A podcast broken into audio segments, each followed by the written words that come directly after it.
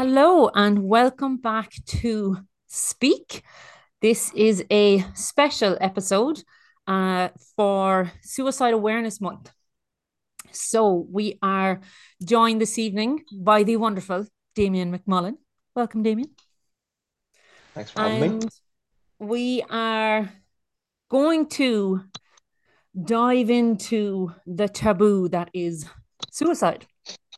And uh, Crystal and Damien have so generously offered to let me absolutely quiz them on their experience of the topic of suicide. So I'm nervous, a little bit nervy. Um, I've got a li- I've got some questions, I got some thoughts. Um, but I suppose, look, as ever, this is a learning space.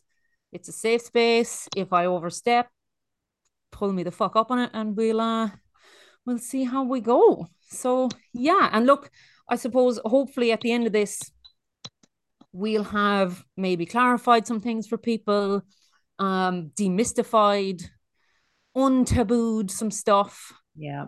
Um, if we can manage to have a bit of fucking crack along the way, I'll be thrilled with ourselves. I think that'll be good. um, I think that would be like a feat. So let's. I think th- the most important thing for us is the fact that we trust each other. Like, Mhm. and this is the number one thing here is the reason it's okay learning space and we want those questions is because we trust each other. So yeah, hopefully we can raise a smile throughout talking about this uh this deep topic. But go for it.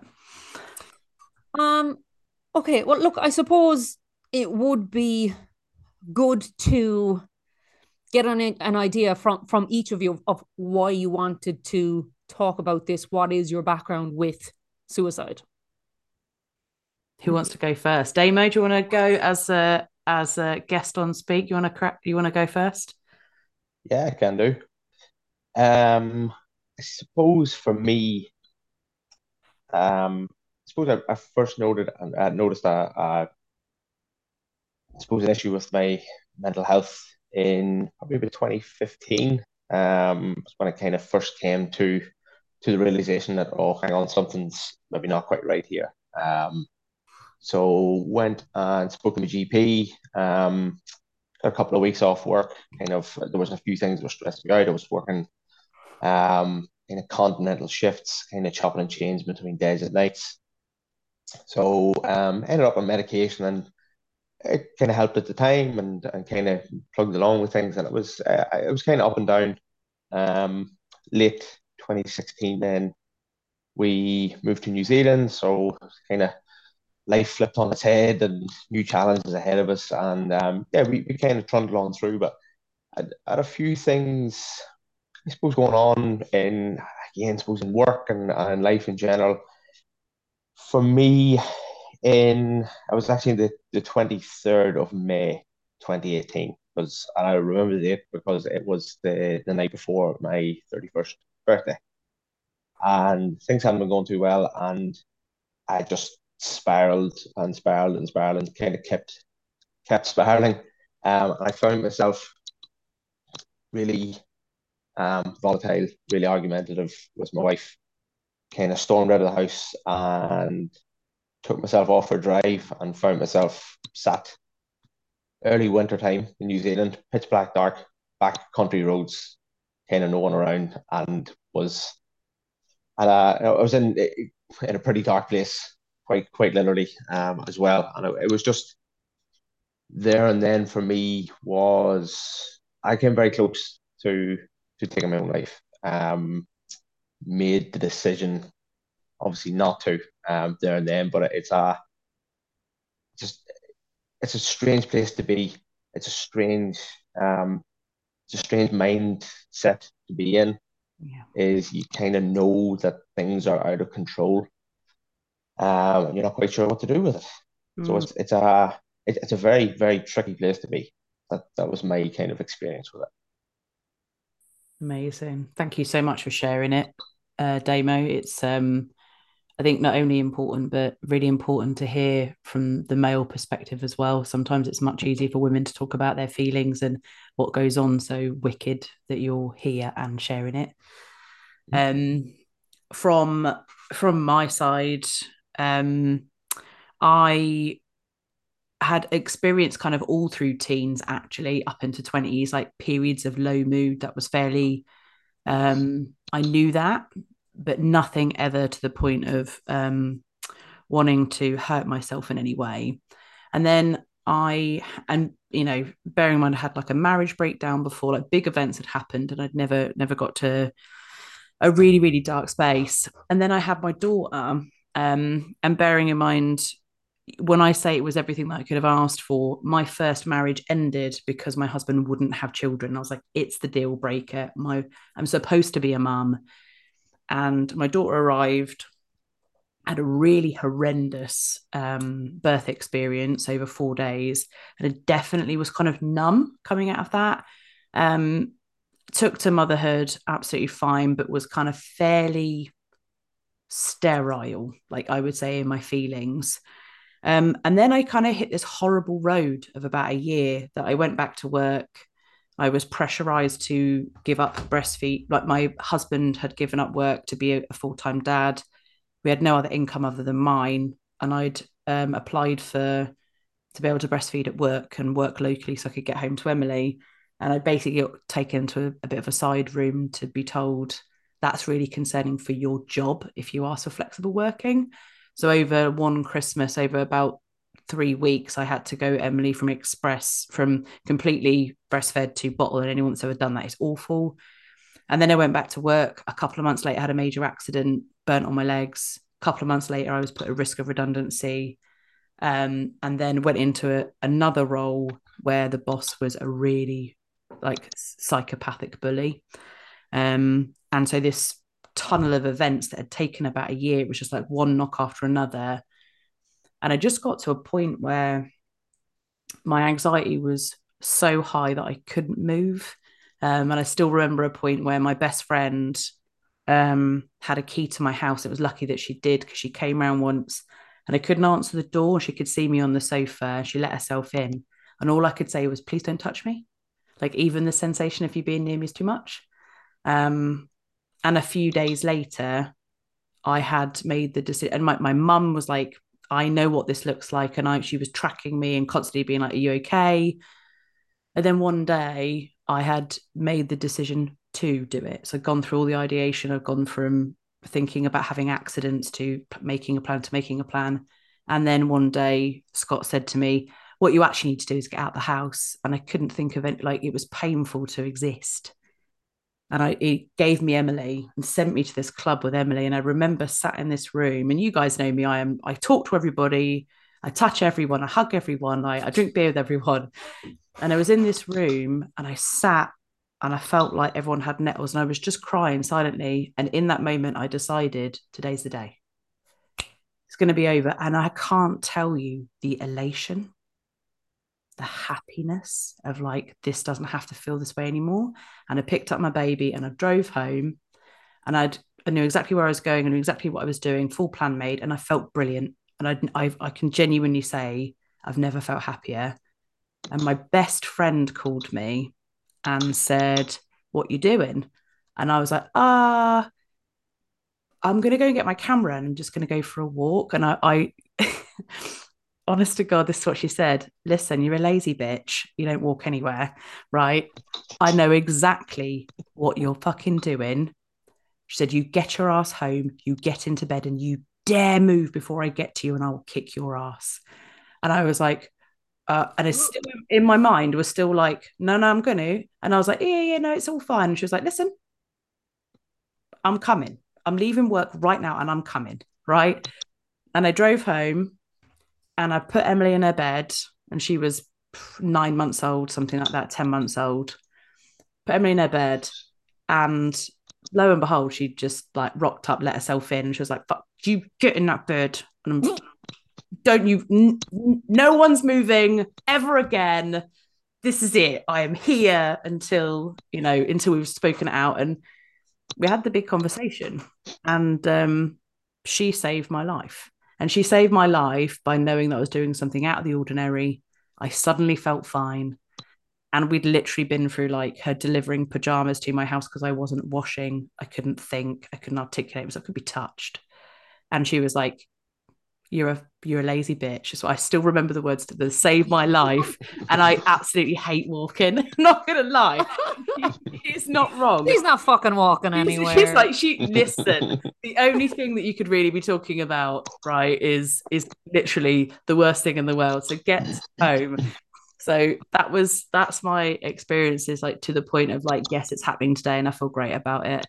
Um but yeah, so that's my that's my experience um, of on this topic and why it I think it's really important to talk about it because we hear lots and lots of stories and lots of adverts of people that have been like the survivor of somebody that's been lost mm. but to actually have two people being able to talk about the experience and maybe how it feels after i have to say five minutes after the decision was unmade by carla kicking my ass i've never Sh- shout out to carla Shout out Big to Carla.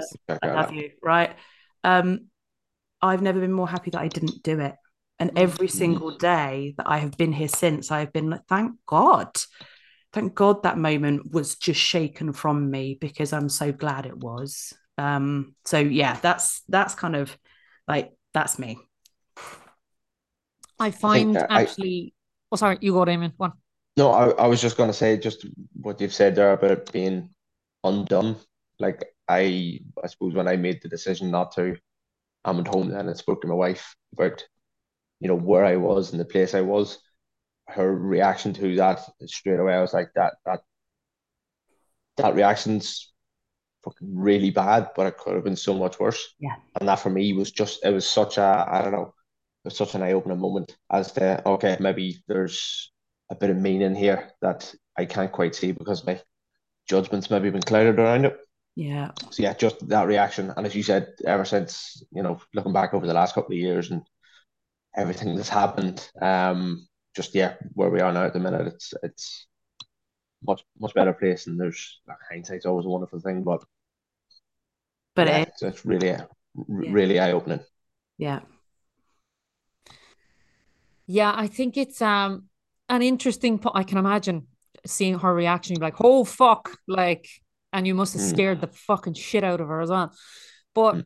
um, I think Crystal, it's an interesting point what you said there, even about um hearing year experience, because all is that a blank? It's a blanket statement. All of the ads, all of the promotion, all of it is is like it's it is about people who have already been lost, and it is about the people left behind, and it is about are you okay and all this stuff which is grand but we don't actually hear from survivors that much to yeah. be honest. Like mm. you don't like and that's probably because again there's such a there's such a stigma. People can yeah. hardly say the word suicide. Yeah. So um also props to you for actually doing this like fair fox um so yeah. I think it's that's like seriously it's class. Yeah. Yeah I, I, it's it's one of those things we kind of we talk about it, but we don't talk about it. Mm. Yeah. You know what I mean? We, we talk about everything around it. As you said, yes. are you okay? And mental health awareness, and you know, we're doing mental health first aiders, but we don't actually talk about it. Yeah. Like the nit the nitty gritty stuff. Yeah. Yeah. Oh my god, we it's, say so much nothing. Yeah. Mm, yeah, the the overarching statements of you're like, you're right. And and I think yeah. um you said something before this call, Elisa, about using the word. Like if you are noticing the unusual behavior the you know the mood switches the dependency on alcohol more all of that stuff that for me there is definitely something to clock on um, around things like hygiene. It's really difficult when you feel covered in a feeling to cover yourself in water. It's really overwhelming. So that's a really mm. major one. If you're noticing it using words are you contemplate you you said something you were saying something earlier about language. Are you going to do something silly? Like talk like what was your what was your point around that? So there is like the power of language is phenomenal. And mm. certainly um when we talk about suicide we talk about suicide without talking about suicide like we just said. Yeah. But and I think especially definitely in Ireland, I'm not sure if it's the same over there, but when somebody does die by suicide, one of the language things is they'll say, Oh, they committed suicide. And it's because to commit is a sin. And it's like, Jesus fucking Christ, that's harsh. Yeah. Then um it's not only or else it'll be like, Oh, did you hear such and such pass away? And then you'll you'll ask, Oh Jesus, what happened? And there's this pause, and you know Yeah. and then you know, but they don't have to say it. So nobody has to say the word suicide because it is so shameful for everyone left behind. That and it's so un it's it's unthinkable. So you can't say the word. So people literally are not used to having this word in their mouth. But there's this thing of if you are concerned about someone, if you're seeing the signs, ask the question Yeah. are you thinking about dying by suicide? Are you thinking about suicide? Are you ha- whatever way you want to say it, but use the word because it can almost have a shock factor of like, but it's it gives somebody the opportunity to talk. If you say, like, it's it's it's almost a softer version to say like, oh, are you thinking about hurting yourself? Like, what does that mean? Yeah. What I'm, does that I'm mean? already in a lot of pain and I haven't done it. yeah, Yeah. Yeah. and Yeah. um, and it's like because you're not being direct. So then it's like, yeah, you're not thinking of doing something stupid. I hope you're not thinking about doing something stupid. So now you're literally going, oh well, if I'm thinking about suicide, I must be really fucking thick then. Like no, like it's this impact of words Yeah. is so so important. So be direct. Worst case scenario, you're wrong, Yeah. and and brilliant That's if you are. What a great Yeah. result. Yeah. I think it's just the the straight away. I remember the the same thing coming up on the when I did the the mental health first aider course, mm-hmm. and it's almost the as you said, it's the shock factor. But if somebody is like if somebody is thinking about suicide and you come straight out to them and say, "Are you thinking about suicide?" Automatically, you're on the same wavelength as they are. You you've just broken down so much of a barrier for Yeah. them to go. Then even just to say, it, yeah, and straight away they know that they can have a conversation with you because you've just fucking hit them straight up with it. Yeah. You know, it- it's just it's, it's such a powerful way to do it, and it's so. I think it is because it is so direct. If somebody is in that frame of mind, they've already gone through all the the questions and the you know the, the thought processes, and the, it's such a web that they've gone through. So I think for you just to come straight out with that is it's there's so much to it. Yeah, I think I, I still remember my mum telling me how guilty because I I shared with my family a long time after, but I shared with my family and just before the week, mm, kind of the week before, I think I'd made up my mind and I hadn't realised because my mum was like, "I'm not, I, I'm I'm going to Turkey and you have to come with me," and she was like, didn't want me out of her sight. And I remember because there wasn't direct language used, I think she was scared of what my response would be. Um, and I remember sitting on my doorstep being like, "You should just, you should just come to Turkey. It it'll be lovely." And what she meant is so I could watch you. Um, and actually was struggling to like walk to the car, let alone get on a plane and bugger off to Turkey. And I remember switching on such like smiles because the Mhm. air gap from not using the language of Crystal, I'm really worried you're going to take your own life. And I don't want to take my eyes off you. And we need to talk about that. I think that's scary for the person saying it, like terrifying. Mhm. Um, Mhm. and so I just put her at ease. I was like, oh no, I you know actually I feel so much better. And and when you want to, that's the that's the dangerous part, right? Because when you want to, you're going to take away any of the barriers, any of the watching eyes, because it's where you need to be. You need it to be done. Um, and I still remember just that air gap. She was terrified of the conversation. I really didn't want her to ask because I can't lie. I don't know if anyone's ever figured that out, but ask me if your outfit looks shit, and I will say yeah. Um, it's it's uh, it's just something. I mean, I wouldn't wear it. I mean, it looks very you. Um, so um, I think that direct language thing, and I think I remember um, being in a room with somebody that worked for me and seeing a massive change in his demeanor. And I kind of let it go for the meeting, and I thought this isn't right. Like usually, like in the middle of it, asking the questions, he was just distracted and emailing while and it's not him. And I just noticed this decline in his mood. And I, I at the end of the meeting, I said, like, thanks everyone, thanks for coming, blah blah. Do you want to walk me to my car? And he was like, oh, what have I done? And we walked out and I stood in the car park with him and I said, um, What's going on? And he was like, I don't know what you mean. And I spelled out all the things that I had seen. And I said, What is on your mind at the moment? And he was like, uh, and I said, Look, I can see you're struggling. I need to know how bad that struggle is. And I wasn't even having experience, was not punchy enough to say to somebody that worked for me that I got on bloody well with, was not punchy enough to say it. Luckily, I actually just really like drilled into the thoughts. And I was like, right. Mm. It, I said, Are you having recurring thoughts? And I'm referencing ideation here. And I wish I'd said it. And he was like, Yes. And I was like, What is the thought? And he just looked at me terrified. And I said, Have you made your plan? And he was like, Not yet. I was like, Right. And then we sat, right? I was like, Right, we've nailed it. And as much as we were talking and the differences, that have you made the plan? Then he talked to me about what those thoughts were. He talked to me about what he was imagining.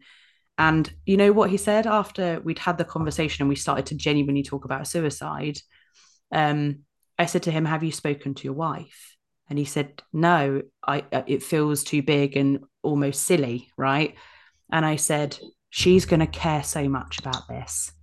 Um, and he went home and he told her, and the support wasn't me, the support was her. And it, it all he needed to do was go home and be like, I've had really dark thoughts and this is what this is what's happening every morning when i go on a dog walk. This is what i'm thinking about. And they become solid. And he that was all the help that he needed his reconnection um, with his loved one so i think that that language thing i can't stress it enough. Like just if you're not if you have a gut feeling it's usually right right? I think i looked up here um, a statistic that i thought was shocking. And they, they, they were it was US stats, but it was the figure that I thought was interesting that people with thoughts or ideation of suicide, 12.2 million. Mm-hmm.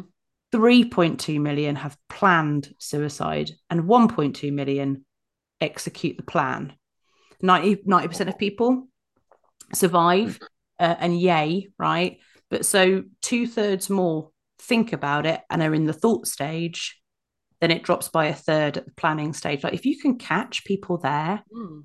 we'll be tackling that end number. And so like it's a it's a spectrum right? So you've got from like passive what they call passive suicidal ideation right? So it's it's like you're thinking about not wanting to live or imagining being dead or it's fleeting thoughts yeah um right through like what you described to detailed planning where that is active suicidal ideation thinking about different ways to die or forming forming a plan to die yeah so and it, it's and they're huge numbers but actually like and there's a lot of people who live with suicidal ideation all through their life and they live long lives. They live with it. Yeah. Mm. It, it's, so I suppose something I've experienced a few, I suppose a few times since even it's again been very fleeting. You know, it's, it's been a maybe of low mood and things maybe aren't going too well here or there and and you just you can be I can be in that space some I haven't had it now in a way but I've been in that space maybe on a certain evening where it's just been constantly darting around my head. The idea is there, the idea is there. But thankfully, since it, it kind of dissipates, you know, if I manage to go and get some sleep, um, or you know, if, if we get out and get something else done, it, it's something there that, that does go. Um, I suppose it's being conscious of it. It's accepting sometimes that it's there. Yeah. Um, I suppose the, the realization that it is only going to be momentary. You know, it, it's something there that, um, I suppose the the, the time, uh, the instance that I the, I introduced with, I think that had kind of been floating around there for a while and had been building and building. I mm. think this day I just I had it was almost like I I, I kind of cracked. I was like, right, I'm doing it, but it was very um, I don't know, it, it was quite a, an irrational kind of decision there and then, if you know what I mean. I, I was in a really kind of erratic state. Yeah. Where it wasn't that it wasn't as you had said, Crystal, there the planned out, right, I've decided. Now I'm kind of elated. My I was slightly different.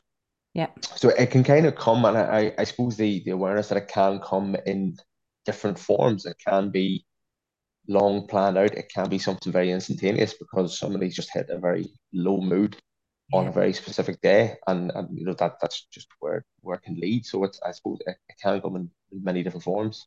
Yeah, I think also the um it was really interesting. I did um I don't know what course it was. I ended up on, on on a course where they were talking about the numbers between men and women, like the statistics between women that take their lives and men take their lives. And I think men are two two. It's like I think sixty percent more likely. So yeah, if there's been a suicide, it's sort of 60-40 men to women.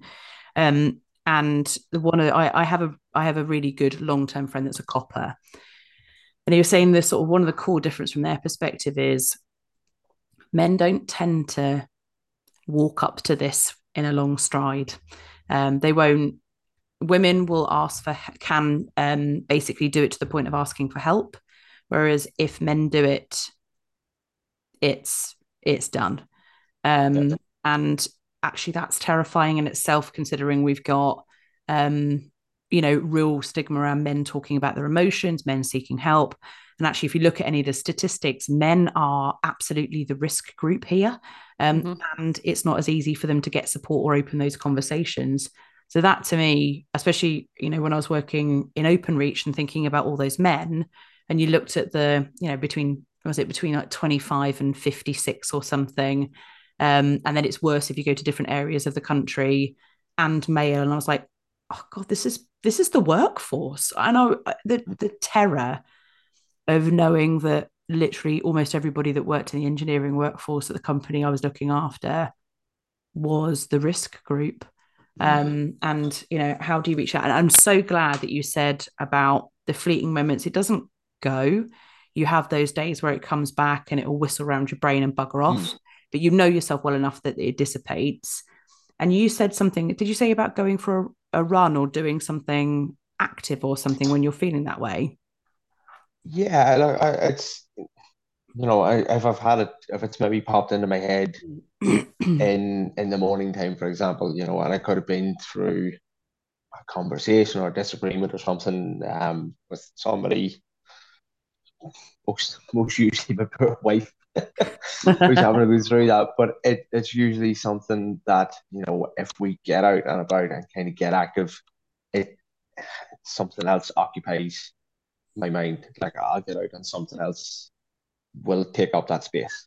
Yeah. And and it goes, you know what I mean? It goes and it's it's I suppose afterwards it's another opportunity for reflection on it to kind of again just gauge it a little bit more and go, oh, okay, that was here this morning. Why was it here? What was the thought process? Yeah. How did I end up at that thought process? You know, at that actual juncture itself. So it's just uh, yeah, for me, that I've I suppose had a few years now um working at it and working through a few different things. Um, but again, I suppose it is that word work. You do need to work at it. You know, it is something there that that does take a, a bit of grit and a bit of work at it. But it's it's just something there that I think if you, I suppose, you can make little kind of marginal gains and, and on your outcomes from it, you know, you're always going to pick up them them little bits of knowledge as you go along. Yeah. Did you um is the is the um the guy how how um is time running out so quickly? I think it is is it Pete David Davis or something, the one that was going out with Kim Kardashian. I can't remember his David, yeah. Davidson was it? Yeah. It. Um there's a clip that was going around of him for ages where somebody said, uh, Are you suicidal? And he goes, Oh, yeah, all the time, but I can't because I've got a sister and a mother. Um, and so you learn yourself. And I know to go to the gym or to work out or to go for a run, and I know how to pull myself back from that. And I think one of the one of the things um, we sort of spoke about on here is if you're noticing signs, but also if you're listening to this because you're there and whether you're in the passive stage active stage planning stage whatever you want to call it one of the probably most vital things that i ever did was um, i wrote what i call the scale um, and it's the crystal sort of 1 to 10 scale of how in trouble are you? Um, and the signs each at each stage of uh, and i know like my critical sign i can't eat and I physically can't put anything in, my fight or flight is well and truly done and I can't eat. And I know then I'm in trouble. But there's little things like I stop being able to listen to music. I, you know, I distance myself socially uh, and it goes up this scale. And I wrote it down and I shared it with my mum, my dad, my brother, my partner, and my best friend. And I said, please don't ever say, that's sounds like level five uh, on the scale. But have the organic conversation, right? Which is like, I'm noticing that you're not listening to, or when was the last time you listened to music, Crystal? So I can clock that I'm on my scale because usually you're the last person to know. And then everyone around you, like, yeah, you've been a bit edgy for a bit. Um, and then once you've got the scale down, and I now reference it, it's starred on my phone. I go and look at it every now and again when it's getting heated, and I think, oh, I'm creeping up to level two here. Anxiety's kicking in. I'm not sleeping as much. And then I have my enablers, my enablers of cortisone, my enablers of good mood. And it's typically getting out, switching off work, taking a day's leave, resting, that stuff. So I have my, this is what it looks like when you're triggered, but this is also what great rest looks like and getting back to you looks like. So I, like you say, Damo, it's evolving um, and knowing yourself and getting to know yourself well, but also bringing those loved ones into that bubble and being like, this is what scary looks like. Don't, you know, I don't want to get there. Um, yeah. And also getting me out and about is really good for me. So, uh, uh, yeah, I love that.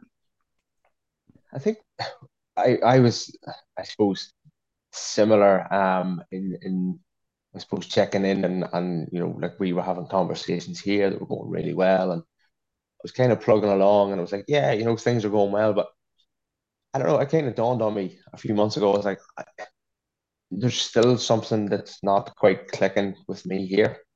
Um, sleep wasn't getting the best quality of sleep.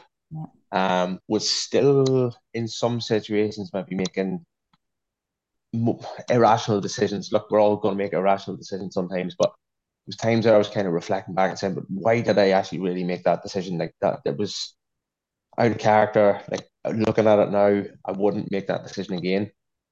Um, we had a, a fairly hectic couple of months at the, the start of the year, as you, you both well know, with um, like buying our first property and redecorating, moving in, and you know the reality of life coming around. You're like, we own a property, we have to pay for what now? Sorry. How much is that plant? what? Where did all this come from? But I, I, I made the decision. There was a few kind of things where they were all kind of aligned up at the same time.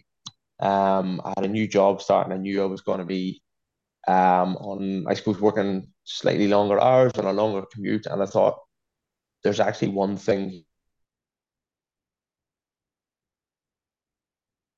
said to get away from me or things to get a bit stressful. It was just it was too easy to go and grab a beer out of the fridge.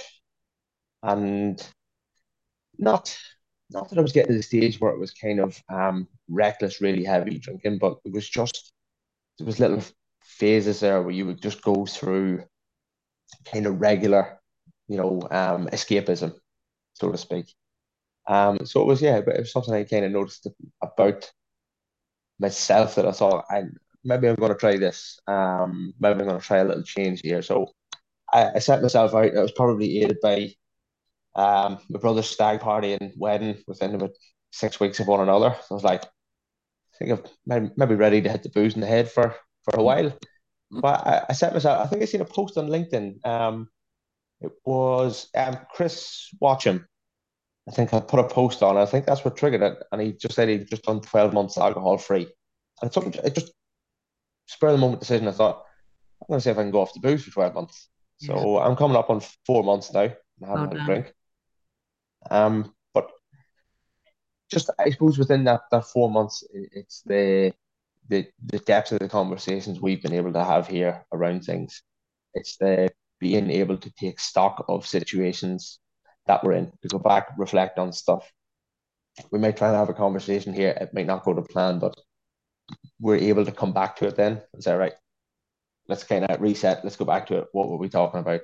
Yeah. And it's just it's something for me that has worked. Again, as, as I said before, it's the stuff that you need to work at.